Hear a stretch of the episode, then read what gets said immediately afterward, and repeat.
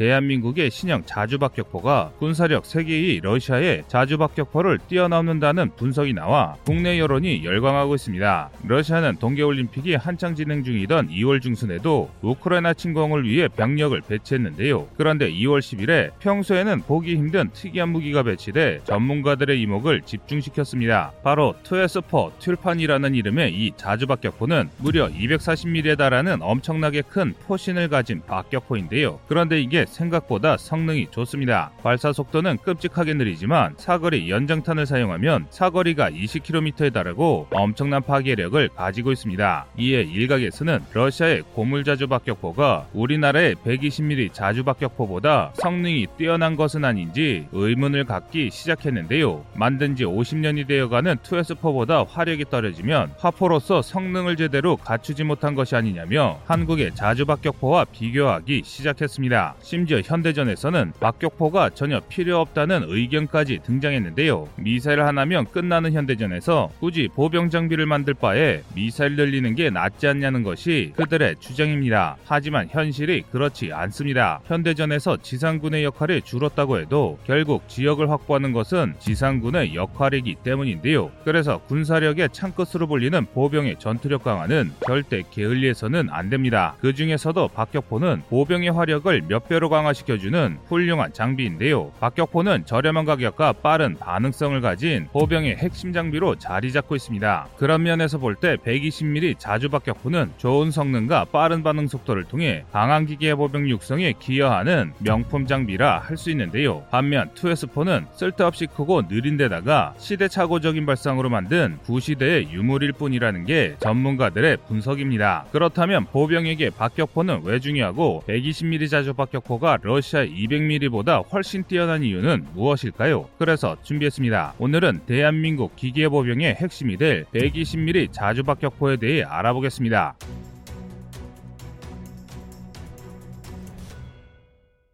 대한민국이 만든 최첨단 자주박격포가 드디어 야전에 배치를 시작했습니다. 방위사업청은 2022년 2월 4일 언론을 통해 120mm 자주박격포를 국방부에 인도했다고 보도했는데요. 120mm 자주박격포는 기계보병대대에 배치돼 4.2인치 박격포를 전면 교체할 예정입니다. 하지만 현재 전 세계적으로 4.2인치가 성능 부족으로 퇴역하고 있는데 교체 타이밍이 한참 늦었다는 이야기도 있습니다. 하지만 이런 비판과 달리 우리 국방부에서도 4.2인치 박격포가 사거리가 짧아 계속 사용하기에 부적합하다는 것을 알고 있었습니다. 그러나 국방부가 쉽게 교체를 결정하지 못한 데는 그럴 만한 이유가 있었는데요. 그 이유는 박격포와 포탄이 많아도 너무 많아 전부 처리할 수 없었기 때문입니다. 2012년 국정감사에서 공개된 자료에 따르면 4.2인치 박격포 1840문, 포탄 250여만 발이 육군의 악성 재고로 남아 있었는데요. 육군 입장에서도 한 해에 만 발씩 사격해도 무려 282년을 쏠 수 있는 물량이니 처치가 곤란할 만큼 엄청난 양의 포탄이 쌓여 있던 것입니다. 이 물량을 전량 퇴역시킬 수 없기 때문에 고민 끝에 육군은 새로운 방안을 강구했는데요. 바로 신형 120mm 자주박격포를 기계 보병에 105mm 자주포를 연대 전투 지원 중대에 배치하고 4.2인치를 보병대대급 장비로 배치를 변경하는 것이었습니다. 개편 결과 기보대대의 전투력이 크게 강화됐는데요. 신형 120mm 자주박격포의 성능이 4.2인치와 비교 비교조차 안 될 정도로 강력했기 때문입니다. 120mm 자주박격포는 사거리가 12km로 크게 증가해 5.6km였던 4.2인치 박격포보다 2.3배 늘어났는데요. 게다가 4.2인치보다 화력도 1.9배 증가해 보병 전투력을 크게 증가시키게 되었습니다. 여기에 자동화로 기존 운용 인원보다 75% 줄어든 24명으로 운용이 가능해 병력 문제도 해결했습니다. 전투력 강화는 여기서 끝이 아니었습니다. 4.2인치를 배치받은 보병대 화력 화력도 강력해졌는데요. 81mm 화기가 중대급 화기로 내려가고 4.2인치가 대대급 화기로 들어오면서 보병대대 화력 투발 능력도 크게 증가하게 되었습니다. 이로 인해 한국군은 북한, 중국과 같은 공산군 대비 중대급 화력이 부족하다는 약점을 보완할 수 있게 되었습니다. 그렇다면 이번에 개발한 120mm 자주박격포의 성능이 정말 뛰어난 것이 맞는지 의문을 제기하실 수 있으실 텐데요. 특히 이번에 러시아가 배치한 2S4의 화력이 훨씬 뛰어난데 아무리 잔기능이 뛰어나도 한 방에 제압당하면 의미가 없는 것이 아니냐고 생각하실 수 있습니다. 실제로 투퍼S 화력이 120mm 자주 박격포보다 강력한 것은 맞습니다. 투퍼S4는 구경이 큰 만큼 거대한 포탄을 사용하는데요. 일반 보폭탄만 해도 탄도가 134kg, 장약 21kg이라는 엄청난 무게를 갖고 있습니다. 155mm 일반 고폭탄이 탄도 43kg, 장약 7kg 정도인 것을 고려하면 무려 3배나 차이 나는 것을 알수 있는데요. 게다가 사거리 연정탄을 사용하면 20km까지 박격포탄을 날릴 수 있습니다. 즉, 투포S는 화력과 사거리 모든 분야에서 우리의 120mm 자주박격포를 압도하고 있는데요. 이런 성능 차이 때문에 120mm 자주박격포의 성능이 다소 떨어져 보일 수 있습니다. 하지만 2S4는 장점보다 단점이 훨씬 많은 결함투성입니다. 2S4는 박격포의 주요 임무인 보병의 사격 요청에 응하기에는 즉응성이 너무 떨어지는데요. 강력한 화력을 얻는 대신 2S4는 분당 한 발이라는 끔찍하게 느린 발사 속도를 가지고 있습니다. 반면 120mm 자주박격포는 지속 사격 시 분당 3발, 최대 발사 속도는 분당 8발로 훨씬 많은 양의 화력을 투사할 수 있는데요. 즉 전장에서 쏟아지는 사격 요청에 빠르게 대응하는 능력은 120mm 자주박격포가 훨씬 뛰어난 것을 알 수 있습니다. 게다가 2S4는 보병이 운영하기에 너무 고화력인데요. 2S4는 반경 50에서 60m 지역을 초토할 수 있지만 박격포의 주요 표적인 적보병을 잡기엔 과해도 너무 과한 화력입니다. 반면 120mm 자주박격포의 살상 반경은 약 40에서 50m로 2S4보다 약간 떨어지지만 보병을 상대로 충분한 성능을 발휘할 수 있습니다. 즉 즉응성과 실용성 모든 면에서 120mm 자주박격포가 매우 뛰어난 것이라 할 수 있는데요. 특이하게 러시아는 대부분의 장비에 과하다 싶을 정도로 화력에 집착하고 있습니다. 특히 큰 구경에 박격포를 다수 운용해 어째서 이런 박격포를 운영하는지 궁금해하시는 분들이 많습니다. 이렇게 러시아가 과도한 화력에 집중하게 된 데는 알려지지 않은 숨겨진 이야기가 있습니다. 박격포의 기호는 성벽을 넘어 적을 타격하는 공성포였습니다. 그걸 21세기에도 그대로 재현하려고 시도한 것이 러시아였는데요. 그래서 러시아는 보병 지원을 위한 개발이 아닌 공성을 위해서 능력을 투자했고 그 결과물로 탄생한 것이 바로 2S4입니다. 따라서 2S4는 보병 지원 임무를 수행 하기에 부적합한 성능을 가지게 됐는데요. 군사 전문가들은 러시아군이 2S4를 우크라이나에 배치하는 이유로 러시아가 요새전을 상정했을 것이라고 분석했습니다. 즉 러시아는 박격포를 공성용으로 사용하고 있다는 것인데요. 하지만 러시아의 희망사항과 달리 현대전에서 이런 공성용 무기는 점차 설 자리를 잃고 있습니다. 기동성과 반응성이 떨어지기 때문인데요. 속도가 생명인 현대전에서 요새를 구축하고 들어앉아 방어하는 구식 전술은 점차 사장되 고 있습니다. 대신 거점을 수시로 이동하며 적을 상대하는 기동 방어가 대사가 되고 있는데요. 이런 전장에서 2S4와 같은 구식 무기는 점차 힘을 잃고 있습니다. 옛날처럼 한 요새에 모든 전력을 집중하는 것이 아닌 여러 지점에 방어력을 분산 배치하기 때문에 한 발로 모든 전투를 끝낼 수 없기 때문인데요. 그래서 2S4는 떨어지는 즉응성으로 인해 현대전에서는 점차 사용할 수 없는 장비가 되고 있습니다. 반면 120mm 자주 박격포는 기동 부대를 따라 기동하 다 빠른 방열을 통해 즉각적으로 타격할 수 있는데요. 적을 보는 즉시 공격이 가능하기 때문에 준비 시간이 긴 2S4보다 훨씬 빠르게 대응할 수 있습니다. 즉 요약하자면 120mm 자주 박격포야말로 현대전에 걸맞은 박격포인 것입니다.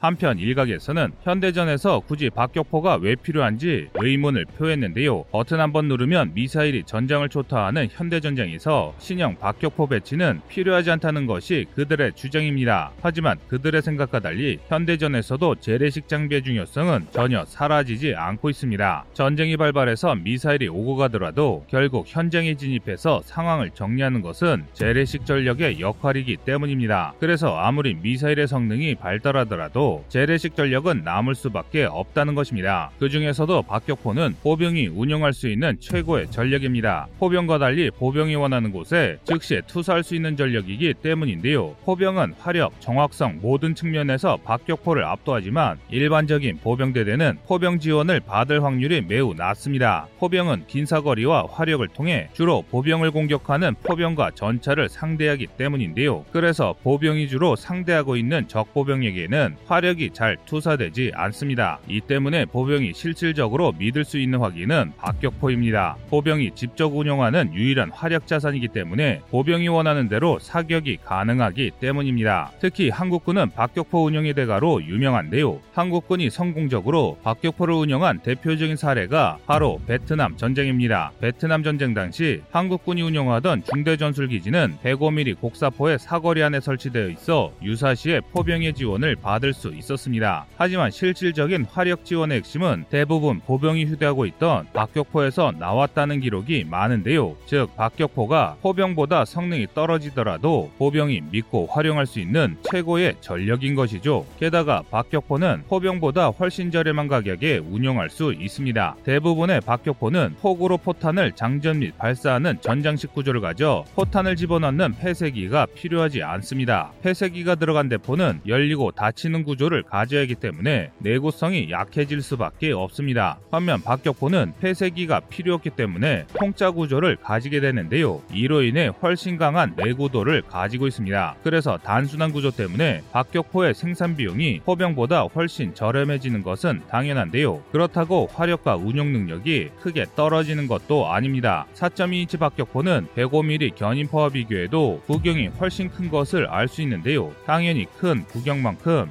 155mm보다는 약하지만 105mm의 화력을 충분히 대체할 수 있습니다. 여기에 운영 인원도 포병보다 적게 필요한데 105mm 견인포를 한 명이 들고 옮기는 것은 불가능하지만 4.2인치 박격포는 제한적이지만 들거나 짧은 거리를 운반할 수 있습니다. 즉 박격포는 대포보다 가볍지만 신뢰성이 높고 괜찮은 화력을 투사할 수 있는 장비입니다. 그런 면에서 120mm 자주 박격포는 매우 훌륭한 장비라 할 수 있는데요. 4.2인치보다 사거리와 화력 모든 면에서 뛰어난 데다가 기계화 보병의 핵심인 기동성도 갖추고 있어 기계화 보병의 전투력을 몇 배는 증가시켜 줄 수 있습니다. 이번 우크라이나 전쟁에서 우리가 배워야 하는 교훈이 생겼습니다. 바로 외부의 도움 없이 스스로 무장하고 준비해야 한다는 것입니다. 우리도 우크라이나와 마찬가지로 한반도와 대한민국을 노리는 주변국들의 위협에 항상 노출되어 있습니다. 이런 나쁜 이웃들 사이에서 자신을 지켜낼 수 있는 힘을 기르는 것이 우리나라에게 주어진 과제라고 할 수 있습니다. 여러분의 생각은 어떠신가요?